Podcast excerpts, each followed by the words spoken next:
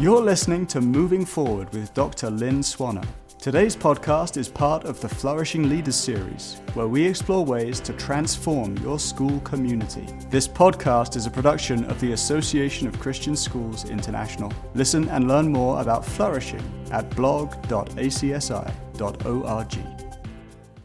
Today's podcast features Dr. Jon Eckert, the Copple Professor for Christians in School Leadership at Baylor University and a Cardus Senior Fellow. Jon's the author of The Novice Advantage Fearless Practice for Every Teacher, as well as the book Leading Together Teachers and Administrators Improving Student Outcomes. I'm excited to have Jon on the podcast today to talk about the Flourishing Schools construct of leadership interdependence, where leaders, including board members, have diverse backgrounds and are transparent about and rely on others to offset their weaknesses. I'm excited to have Jon share his work around collective leadership and insights for Christian schools on creating dynamic leadership teams that do transformative work together. So, Jon, welcome. Thanks, Lynn. Good to be with you. So, to start us off, can you tell us, John, a little about your work with collective leadership and why this construct leadership interdependence is important to you? Sure. I just want to start off by saying I really appreciate this focus on flourishing that you and Andy have taken in the book. And I think one of the things that sometimes gets lost are the conditions that allow that flourishing to happen. So I love that you're highlighting that. And this leadership interdependence piece is so important, particularly in the time and education that we're in right now. But I think it's always been important. And so the way I came into collective leadership is really through my work as a as a teacher and then at elementary, middle school, undergraduate, master's, PhD level courses that you find that you're not going to change anything in any kind of a system if you don't have a group of people all pulling in the same direction. And so instead of seeking buy in from people that are subordinate to you, which I know most of the time when people use that term, they don't mean to insinuate that they're selling an idea that you just have to get on board with, but that's sometimes how it feels. And then you don't get the best efforts of the people on your team, and you also don't tap into the collective expertise of the people that could make that solution better. Now, that does make the process sometimes messier. The benevolent dictator can be a very efficient way to lead, but it's very hard in a complex system, which I would say schools are, and especially Christian schools that serve a very broad community. It's not like they're serving just one neighborhood or, or, one constituency. There's all the layers of church and community and education that if you don't have the collective expertise of the people on your team being brought to bear, particularly on instructional leadership issues, you're not going to get very far. And whatever you do, you might make some quick, short gains, but it's going to be really hard to sustain.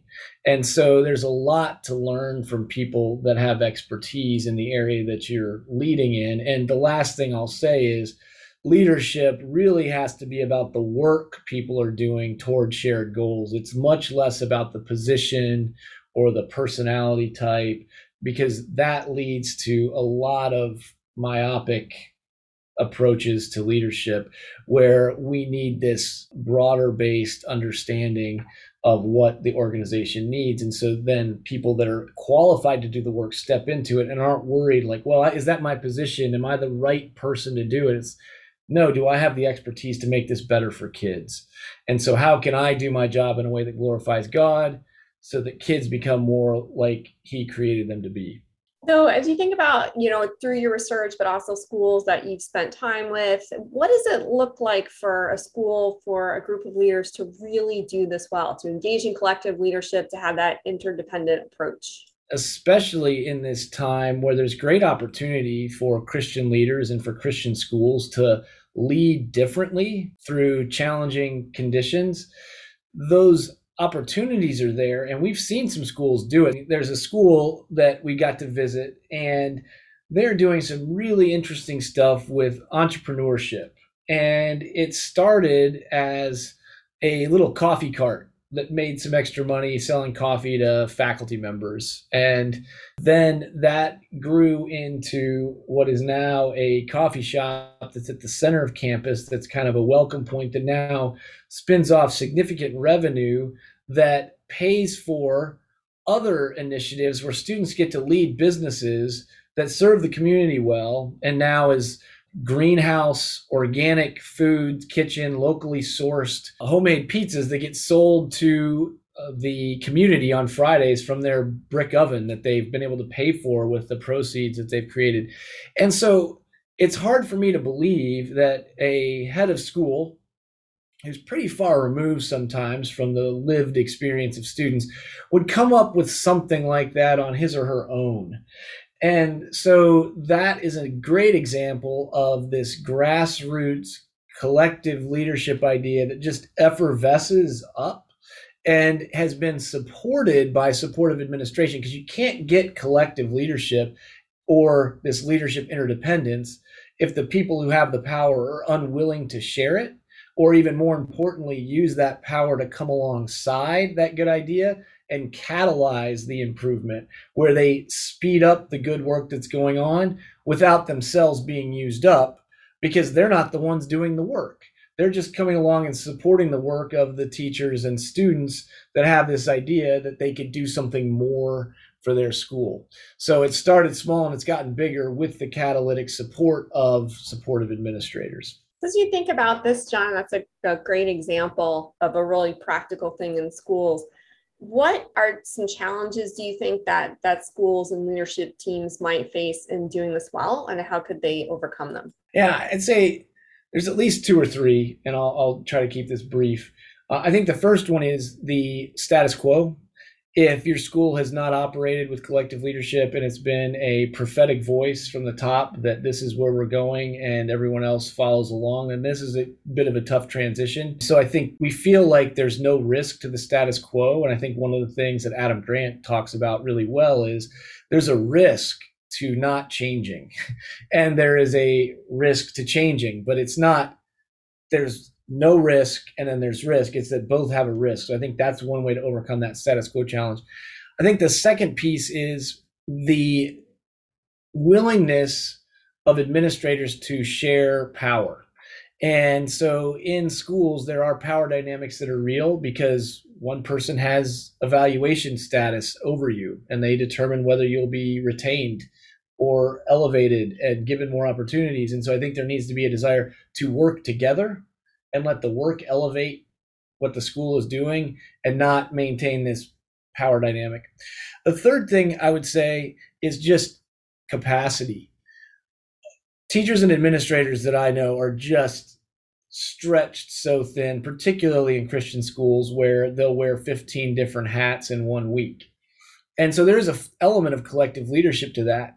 But if it's just putting out fires and trying to keep things afloat, with no margin for anything more, whether they don't have the talent, which is rarely the case, more likely they don't have the time or energy to do what they need to do. So you've got to figure out ways to restructure work so that you can prioritize what's most important. So if leadership, collective leadership is work towards shared goals, you've got to create space for teachers and administrators to do that work together toward those shared goals. You can't just keep layering work on top of people who are already stretched so thin, particularly coming out of a pandemic and all of the kinds of social upheaval and the different things that we fight about now that nobody thought we would be fighting about three years ago. That's exhausting. And so the good news is collective leadership is a way through that and there's hope in that that we can bring better solutions to bear by doing that work together so we've got to avoid status quo thinking where that's somehow safe. We've got to be willing to share power and we've got to find ways to give people margin to have the capacity to do the work they need to do. So i'm wondering as we close jon particularly on that last one you know is there anywhere that you've seen schools doing it well to create that margin? Because i think a lot of leaders understandably will say, I don't want to give my teachers one more thing. I, I don't want to have one more committee. I don't want to ask for their input one more time. You know, it's sort of this sense of desiring. And I know I was guilty of that as an administrator of, of desiring to protect my teachers from maybe decision fatigue or something like that. Any good strategies, approaches, things you've seen, structures that work to create that margin and and help people to sort of move in that direction Sure, and that is an ongoing challenge. I'm sure that it's it's only getting more complicated as schools are asked to do more and more. They continue to fill a bigger and bigger portion of students' lives, and so it's very hard to think about not just expanding the plate. I think the first thing is a is an ideological shift that before you add anything, I say you don't just take one thing off, you take two or three things off because if you really want and i've seen administrators doing that. And so whether it's giving students more autonomy in a period to do the work that they need to do and then go seek out the teacher who can then do more of the work that he or she is really gifted at doing with students instead of giving them another prep they're giving students especially high school students more of a college feel. That's one way to give students a more meaningful learning experience and then also give teachers time to dive deeper on certain areas where they they don't have to just meet another demand. So that's one place where that's something that can come off. Uh, I think it's thinking differently about the way we use our resources.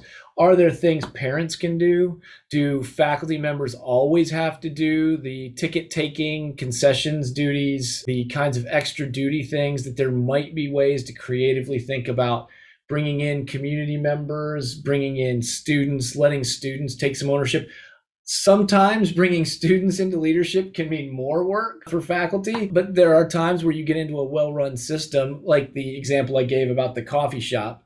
That is legitimately student run. The amount of work that's done there, it does require faculty supervision, but those students have taken some of those responsibilities off, and students want those opportunities as opposed to putting something else on a faculty member. Students might be able to take that, and sometimes parents can too. Although parents are stretched pretty thin right now as well, so that that requirement can be tough. I guess the last way I've seen schools do that well as an administrator, not engaging faculty in things that they don't really have a passionate interest in or expertise in. There are some things that administrators and boards just need to do. One thing that I would see an example of that is, is like however you're doing transportation. There are really complicated structures in place where some Christian schools can get city busing or there is no busing. There's this like navigating Title II dollars knowing all those back channel things that are administrative technocratic things teachers don't need to be involved in that. And so getting people that have capacity to do that and taking that burden off of teachers so that you can bring in some more resources so they can do what they're really good at that can help create some margin in that they're not getting stuck with things that are not helpful. Because ultimately for me as a professor and as an educator my favorite aspect of administrators were administrators that took things off my plate.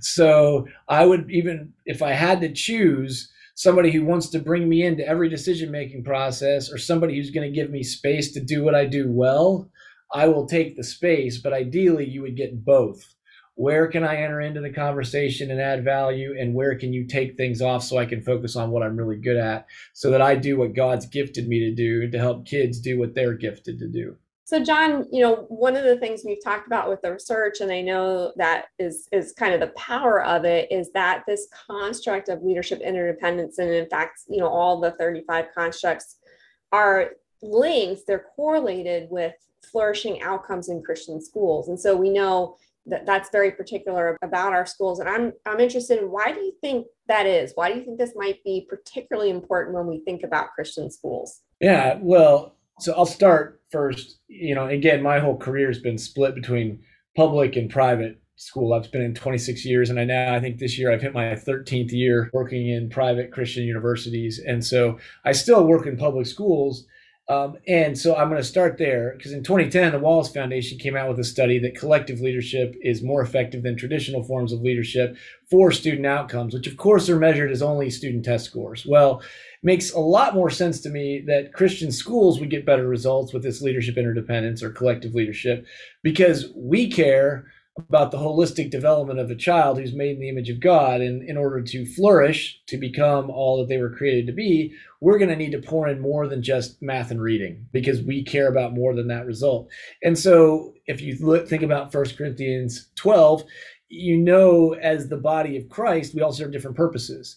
And so you can't as a singular leader no matter how talented or heroic you are you cannot meet all the needs of the people in the body. So if we think about christians as a whole we all have different purposes to serve and the students we serve also have different purposes to serve. And so in order to help them function to their greatest capacity so that they build the body of christ it makes sense that you have multiple people pouring into kids with the gifts that have been god given to them so that those kids then can flourish as well well, Jon, thanks so much for being with us today, giving us some insight on this construct. It's always great to chat with you. So thanks again. Thanks for having me, Lynn. Thanks for the book as well. And for our listeners, thanks for joining us today as well.